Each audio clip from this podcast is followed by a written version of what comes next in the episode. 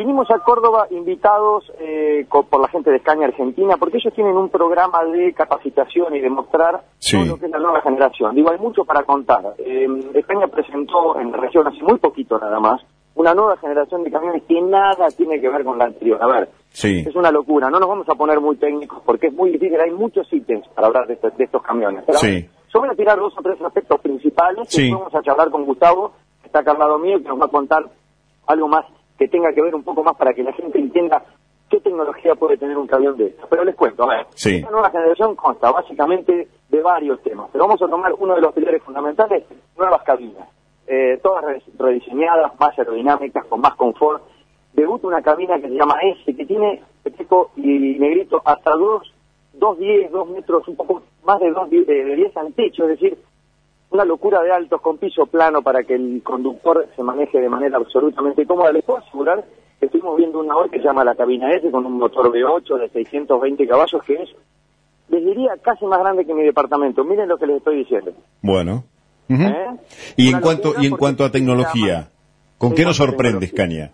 Bueno, lo sorprende con un montón de sistemas que solo los pueden, en algunos casos lo tenían autos de alta gama, y en este caso te puedo asegurar que hasta más cosas. Mejoraron la inyección, son camiones mucho más eficientes, pero le vamos a preguntar a Gustavo justamente por eso. Vamos a arrancar por ahí, por la eficiencia. España sostiene que son hasta un 12% más eficientes que la generación saliente. Y esto tiene que ver con algunos aspectos. Los saludamos, le damos la bienvenida al aire a Gustavo y le preguntamos, Gustavo, ¿cómo es esto? ¿Qué tal? Buenas tardes a todos. Bueno, ante, todo, gracias por, por, el espacio y, bueno, Pablo, por, por participar. Eh, bueno, como, como decías, es correcto. En Escaña la búsqueda de la eficiencia se de forma permanente porque sabemos que eso termina impactando eh, en lo que son los costos de operación del cliente. El transportista lo que busca justamente es tratar de reducir sus costos eh, de operación. Entonces se trabajan diferentes aspectos del camión, como por ejemplo la aerodinámica, como por ejemplo la eficiencia energética, es decir, el combustible, como por ejemplo las cuestiones que tienen que ver con los servicios y el mantenimiento, que hay una suerte, eh, una gran variedad de diferentes aristas sobre las cuales trabajar para poder disminuir el consumo de combustible, para ser más eficiente. En el caso de la nueva generación de camiones, todo el rediseño de la camioneta es una camioneta, el camión es completamente, nuevo, el 97% del camión es nuevo en relación a la serie anterior. Pero todas las mejoras que se han hecho en eficiencia han logrado eh, reducir el consumo de combustible en un 5%. Todas las mejoras que han hecho en eficiencia el sistema de inyección, otro porcentaje. Todas las mejoras que se han en lo que tiene que ver con este, justamente la eficiencia del motor, también otro porcentaje. Entonces, todo, todas estas mejoras, todo este desarrollo, toda esta inversión puesta en eso, ha permitido lograr una disminución del consumo de combustible del 2%. Gustavo, nosotros hablamos generalmente eh, con sistemas que lo, lo mantienen alerta al conductor, que le indican cómo va el sistema de frenado automático cosas que podíamos ver en vehículos premium. Contarle a la gente un poco tres de los más destacados sistemas que pueden incorporar un camión de esta nueva generación de caña. Bueno, más allá de, dispositivos como el ABS, el control de estabilidad, que los vehículos de transporte lo tienen, eh, dos o tres que se pueden destacar es, por ejemplo, el aviso de salida de capil, donde una cámara ubicada en el paraíso del camión va cruzando las líneas de la carretera y si detecta que el vehículo se está yendo, de, como perdiendo el control, a avisarle el mismo camión al conductor que eso está sucediendo para que pueda corregir el curso del vehículo. El frenado, el frenado que también a través del mismo radar y las mismas cámaras va pensando eh, no solo las líneas, sino va viendo también el vehículo que tiene por delante. De esta manera, si el camión se da cuenta que, por ejemplo, el conductor se unió o pasó algo por el estilo, activa todos los frenos del vehículo de manera automática. El camión sabe cuándo frenar solo. Y un último dispositivo que vale la pena destacar y que es eh, el propio de es el único fabricante de camiones que lo tiene, que es el airbag lateral o de cortina, que es este airbag que se despliega sobre la ventanilla, digamos, del conductor de la izquierda o sobre la, la acompañante. Está comprobado que eh, tener este tipo de dispositivos reduce los siniestros eh, viales fatales en hasta un 25%. De que están ha decidido implementar este, este, dispositivo de manera única hasta el momento como fabricante de camiones y bueno, nosotros los temas y motivos que nos, nos enorgullece esta nueva serie. Chicos, Gustavo lo está escuchando, si ustedes quieren preguntar algo, absolutamente abiertos estamos, ¿eh? Perfecto. Eh, casualmente Martín tiene una pregunta. Gustavo, ¿cómo te va? Martín Simacurve te saluda. ¿Qué tal Martín? ¿Cómo estás? Eh, te quería hacer una pregunta, ¿de dónde viene este camión? Y también te quería preguntar cómo está la planta de Tucumán, cómo, cómo anda. Bueno, los camiones que, se digamos, comercializan en lo que es la región América o Latinoamérica se producen en Brasil, en San Pablo, en la fábrica que Scania tiene en San Bernardo. Allí se producen el 95% de los vehículos fabricados en la, no solo en Argentina, sino en todos los mercados de Latinoamérica, y salvo algunas excepciones especiales que se pueden traer desde Suecia, configuraciones especiales o con algún combustible alternativo, eso se puede traer de Suecia. Nosotros aquí en Argentina tenemos una planta mecanizada, de transmisiones en la provincia de Tucumán, de la cual estamos muy muy orgullosos, cumplió hace 43 años, hace menos de dos meses, y la verdad está funcionando muy bien, está funcionando con, digamos, todos los turnos, tres turnos, y hace poquito también anunciamos una inversión de 35 millones de dólares para ampliar la capacidad productiva, ser más eficientes y capacitar al personal. Con lo cual, la verdad que estamos muy, muy, muy contentos de poder de planta que. Gustavo eh, Peteco, te saluda ahora, ¿cómo te va? Buenas tardes. Y en principio, preguntarte solamente por lo que hacías referencia a las cámaras, a la seguridad eh, y a, la nueva tecnología que incorporan esta, esta gama de camiones Scania. Digo, esas, esas cámaras que van siguiendo la línea de ruta para que si el conductor se queda dormido, está distraído, lo corrijan, eh, ¿sirven en, las rutas que tenemos en la República Argentina, que en algunos casos hasta no tienen ni líneas? ¿Cómo estás? Sí, a ver, sabemos que esta es una, una discusión que se, da de forma bastante asidua, es decir, la infraestructura o la tecnología.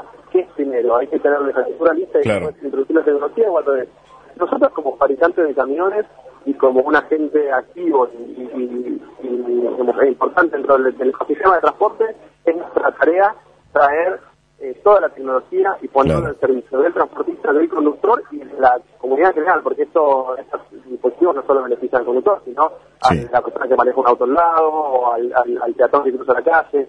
Digamos, nuestro deber es ofrecer en el mercado las soluciones más seguras, más eficientes y más sustentables. Después, por supuesto, habrá un montón de otros actores que tienen que ver con el Estado, con los clientes y, un sinfín de, este, más de, de, personas involucradas que, bueno, van a tener que poner su, su parte, pero nosotros tenemos que poner la tecnología y orgullosamente podemos decir que esta tecnología está.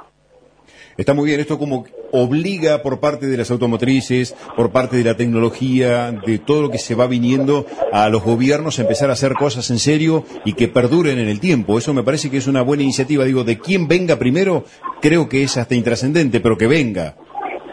Exactamente, exactamente. Es decir, las empresas hoy tienen un, propósito que va mucho más allá de, la meramente, de, no la rentabilidad, sino también de, de transmitir otros mensajes y hacer las cosas bien.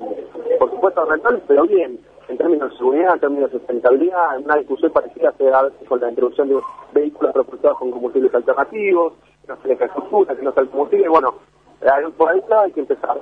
Si nosotros tenemos un vehículo que funciona a gas, como en el caso de Escaña, gas GNC o gas licuado, biodiesel, bueno, traigámoslo, hagamos pruebas, hacemos socios estratégicos, como hemos hecho con algunos clientes, empezar a hacer pruebas y mostrar resultados y ver que esto sirve, que no es caro, y que es viable, y que es posible. Y bueno, a veces hacer hacer escuela cuesta un poco y es la parte más dura, pero bueno, eh, es el primer paso en la búsqueda de soluciones eh, que, nos mejoren la vida a todos, ¿no? Tal cual. Eh, te lo dejo a Pablito. Pablito, estás escuchando que hagas el cierre de Córdoba porque están ya a punto de tomar el vuelo para, para Buenos Aires.